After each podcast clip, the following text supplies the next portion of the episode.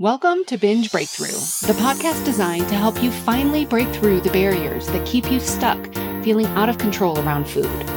I'm Master Certified Coach Jane Pilger, and I want you to know that no matter how long you've been struggling or what you've tried, food freedom is possible, and I'm here to show you how. After years of therapy, eating disorders treatment, restrictive diets, and reading all the books, I was still stuck in the on again, off again cycle of restricting and binging until I was able to see it all from a new perspective that changed everything. Each week, I will share the strategies, tools, and mindset that allowed me to overcome my decades long battle with binge eating. Your journey to body trust starts now. Let's dive in. Hello, trusted listener. Welcome to Binge Breakthrough. I consider you a trusted listener because I trust that you are listening today for a reason. I trust that you are going to hear something in this episode that is going to provide some insight, some wisdom, some support for you on your journey with food. All right. So today we're going to talk about the word should. Now, I'm calling this podcast Are You Shoulding on Yourself? Because when we use the word should, it often feels like a dirty word. It's a word that many of us use without even realizing it. And I hope that this podcast is going to bring awareness to you if should is a word that you use. And if it is, how it might be impacting you. And once you have awareness, then you can decide if you want to change it.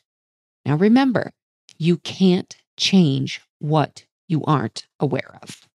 So, here are some ways and some areas that should, the word should, might be showing up in your life, specifically around, say, food or your body. It might sound like this I shouldn't have eaten that.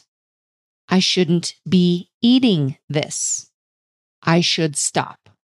Why can't I know uh, why can't I do what I know I should be doing? I shouldn't eat so much. I shouldn't eat after dinner.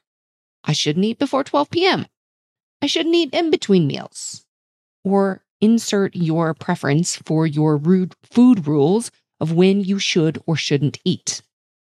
We could also insert your food rules of the types of food you should or shouldn't eat. I shouldn't eat sugar. I shouldn't eat flour.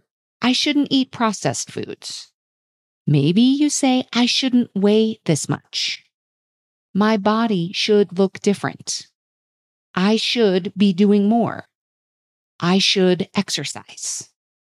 How does it feel to hear all of those sentences?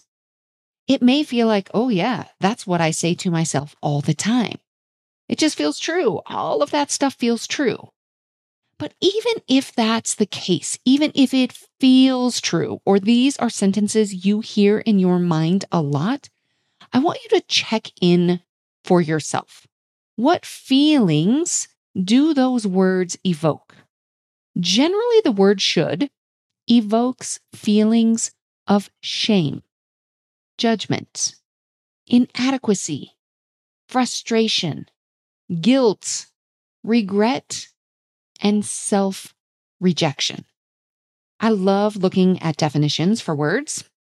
And here is the definition from the Oxford English Dictionary for the word should.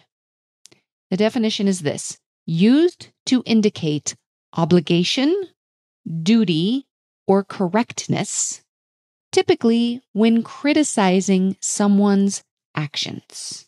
Okay, I'm going to I'm going to say this again so you can hear it again and then I'm going to break it down.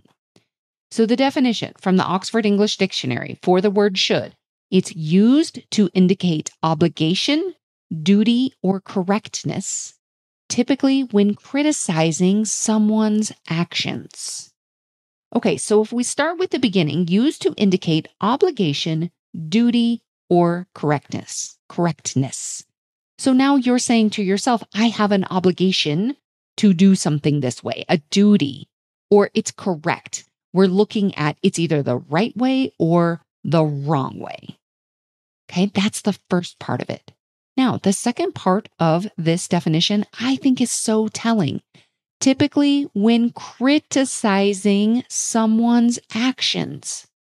So, what are we doing when we are using the word should towards ourselves? We are criticizing our own actions. We're basically saying that we are doing it wrong. We are not doing things correctly. Either we're not correct, or maybe our body isn't correct, the way we are behaving isn't correct. We are criticizing ourselves. So, telling yourself that you should be doing more, or you should be being more, or you should be doing something different than you actually aren't doing, it leaves you feeling like you aren't enough as you are. You start off with this, this place of not enoughness. So think about this for yourself. If should is a word that you use on yourself quite often, either I should or I shouldn't, we know you're criticizing your own actions. So think about this. How do you show up when you should on yourself. Most often, when we are shoulding on ourselves, because it's evoking those feelings of shame, judgment, inadequacy, frustration, guilt, regret, and self rejection, we are not going to show up from those emotions. We are not going to show up in ways that are likely going to bring us towards our goal. Remember the number one reason why people binge, why people feel out of control with food is shame and judgment. Guess what the word sh- should evoke? Evokes. It evokes shame and judgment. So this literally is bringing us to the number one reason, shame and judgment. You using the word should on yourself, shoulding on yourself is creating the shame and the judgment. How do you react when you feel like someone is judging you, saying mean things about you, criticizing you? You very likely want to get away from them. It feels terrible. None of us want to be criticized. When we are the one criticizing ourselves, what do we do? We can't literally get away from ourselves. So we often do the thing that we have learned to disconnect from ourselves, which is to eat, which is to the way that I the way that I frame it is to kind of turn the lights off on yourself. You can't physically get away from yourself, but many of us have taught ourselves we can use food to get away from the incessant language, the incessant criticism that is happening inside our heads. It's so often coming from the word should should often creates pressure and it breeds insecurity. Here's the other thing that's fascinating about the word should. It literally, it's like an illusion. So when we use the word should, we're not accepting reality. We aren't accepting that things as they are. So if we're saying, I shouldn't be doing this, but you are literally in the act of doing it, you're not accepting reality that you are eating in that moment. There's this lack of self acceptance. We're not accepting ourselves. We're not accepting the situation. And this totally closes the door on the possibilities for us to look at other alternatives and other anything else that might be true. When we say that there should, there is one way, when we use the word should, we're basically saying there is only one way to do things. I should be doing something different. It often supposes there is one right way, one single way that we should live our life. One single thing that we should be doing, one single way that we should be eating, foods we should be eating, certain times, certain amounts. It doesn't open up this opportunity where there are a multitude of various options available to all of us. We all have results that we want to achieve, and we all have goals that we want to attain, but there are literally infinite ways to get there. And when we use the word should, we are implying that there's only one path that we should follow. And this just isn't the case. When we say should, we should be doing something. The other thing that happens is we're reinforcing that we're not doing it. We're not doing the thing that we think we should be doing. Sometimes we're like double reinforcing the should on ourselves. Here's another thing that's really interesting about should. One of the outcomes that is a result of the shoulds we place upon ourselves is rebellion. I hear a lot of people talk about, and this will be a topic for a future episode, but a lot of people talk about sometimes when I eat, I just feel so rebellious. It's like I'm rebelling against, maybe I'm rebelling against the rules I have given to myself. Maybe I'm rebelling against rules that other people have given me, but I literally feel rebellious when I'm eating. A lot of times that rebellion can be an outcome of the shoulds, of the you should be eating in this way. Sometimes we just have this part of ourselves internally that's like, oh, yeah, watch me, watch me. It can be this result, direct result of the shoulds. Should is often based on expectations. Sometimes these expectations come from other people. Sometimes they're our own expectations. So we can get really curious about where these shoulds come from. A lot of times when they are rooted in other people's expectations, that's where that should comes from. I should be doing this because XYZ person thinks I should or said I should do this thing. Often, if it's our own either expectation or the thing we really want to do, we might use the word I want to instead of I should should really does indicate there is an expectation, whether it's an expectation from ourselves or an expectation from somewhere else. It does indicate there is an expectation that is not being met. Okay, so I think we can pretty clearly agree the word should does not generally create very good outcomes for us.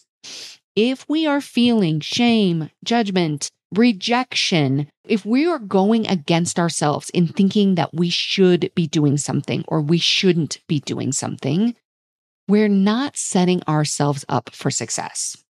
So here's what we want to do.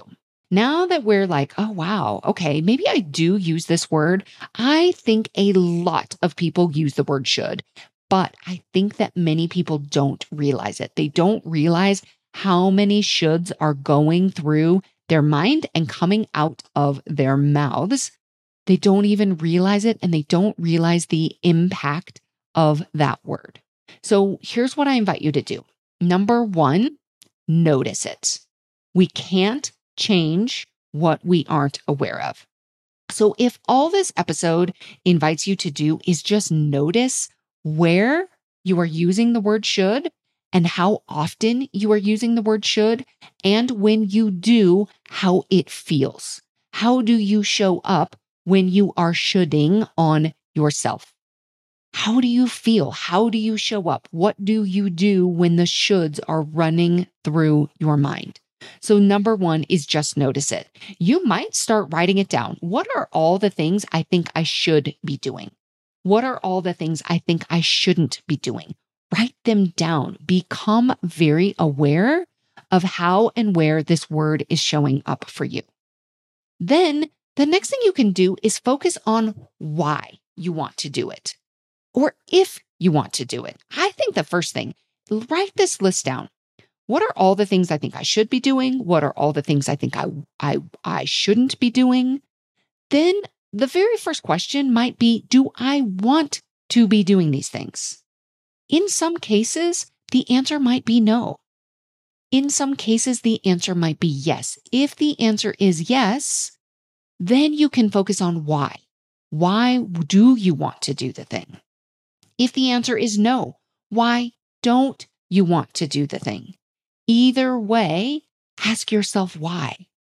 We can get away from the expectation and understand why. So, for example, if you're thinking, I should exercise more, then you can ask yourself, well, do I want to? Do I want to exercise more? Then you might think, well, you know, in some ways, I don't really want to exercise more because I think it's really hard and I don't really like it. But in some ways, I do want to exercise more because I just feel better when I do. I know that when I get some movement in my body after it's done, I may not really enjoy it in the moment or when I start, but afterwards, I know I feel so much better. I know the benefits of exercise. That's why I do want to do it. So if we can get really clear on why you don't and why you do, instead of just, I should be doing this thing and now I'm not. You can also focus on how this thing, this activity, whatever it is, how does it fit with your values? Let's say one of your values is family, and you know that when you get more movement, you are able to um, be more active. You're able to do things with the family more often. Maybe that fits in with your values in that way. The other thing that you can do is focus on accepting your experience and get really curious about what it has to teach you. So for example, if you are eating a bunch of food and you're sitting there, you're you're eating, you've got a bunch of food and you're thinking to yourself, I should stop eating. There's that should. You might acknowledge there are two parts of you. Number 1, I am eating right now. So even if it's like I should stop eating or I shouldn't be eating this, we can accept I am eating this right now. Now, let me get really curious. There are two parts of me right now. There is one part of me who wants to keep eating. And there is another part of me who wants to stop. Can I get very clear on both of those parts? There is that part who wants to stop, and there's the part who doesn't want to stop. Can I acknowledge and get curious about that instead of just sitting here thinking, I shouldn't be eating, I shouldn't be doing this? Remember, that's shame and judgment. Shame and judgment slams the door it closes the lid. We can't look under the hood to see what's really going on. Here's another thing you can do with the word should. When you look at all of your shoulds, replace the word should with could. I could stop eating. I could maybe get in a little bit more movement. I could do something different rather than I should. Could opens up the door to possibility. Should keeps that door slammed. I should, but I, I'm not. We're criticizing ourselves. We're basically saying we are not doing the correct thing. When we say I could, it opens us up to possibility. You could also replace should with want. I want to instead of I should. See what that looks like then we just I get curious. Why? Why do I want to? Why don't I want to? We can also get really curious about the expectations. So, whose expectation is this that I should or I shouldn't be doing this thing? Where did it come from and do I want to keep it? So, for example, I shouldn't eat before noon. Whose expectation is this? Where did I get this idea anyway? Do I want to keep it? I can get curious about it. I can open up. I can be curious as to understanding whose expectation it is and understanding where it came from and if I want to keep it. We're opening up to possibility, to curiosity, instead of closing down in shame and in judgment and in criticism. Now let's talk about should as it relates to other people. What, what does that look like using should in relation to other people? It might sound like this He shouldn't eat that around me. She should care about my journey. They should support me. They shouldn't bring that food in the house.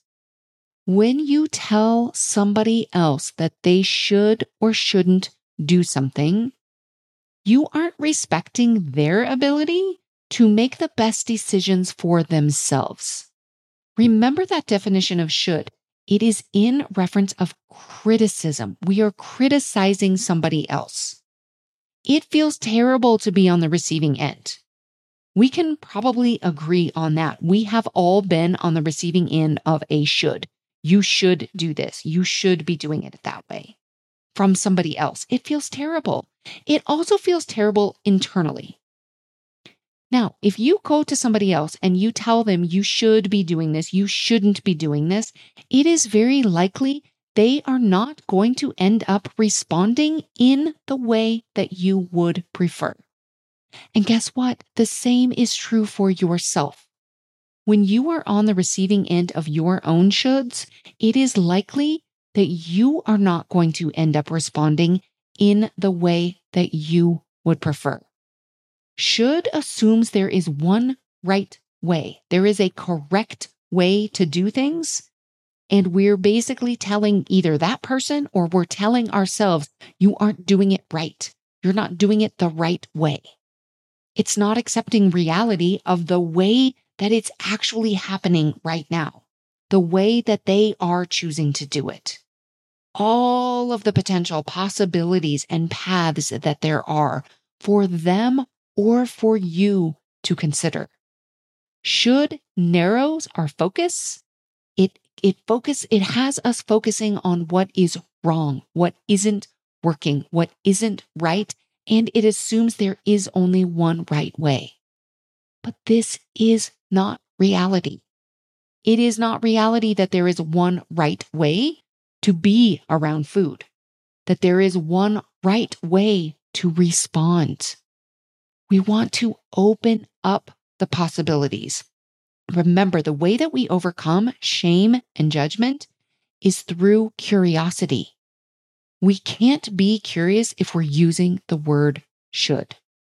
So I invite you to just notice how often is the word should showing up in my vocabulary, both towards myself and towards other people. Let me just get really aware. How is it showing up? Where is it showing up? When it shows up, how do I show up? And what else might be true? How else can I get curious about it? Can I replace should with could or want? Can I just ask myself, what is it about this, this word, this thing I think I should be doing? Do I want to? Why or why not?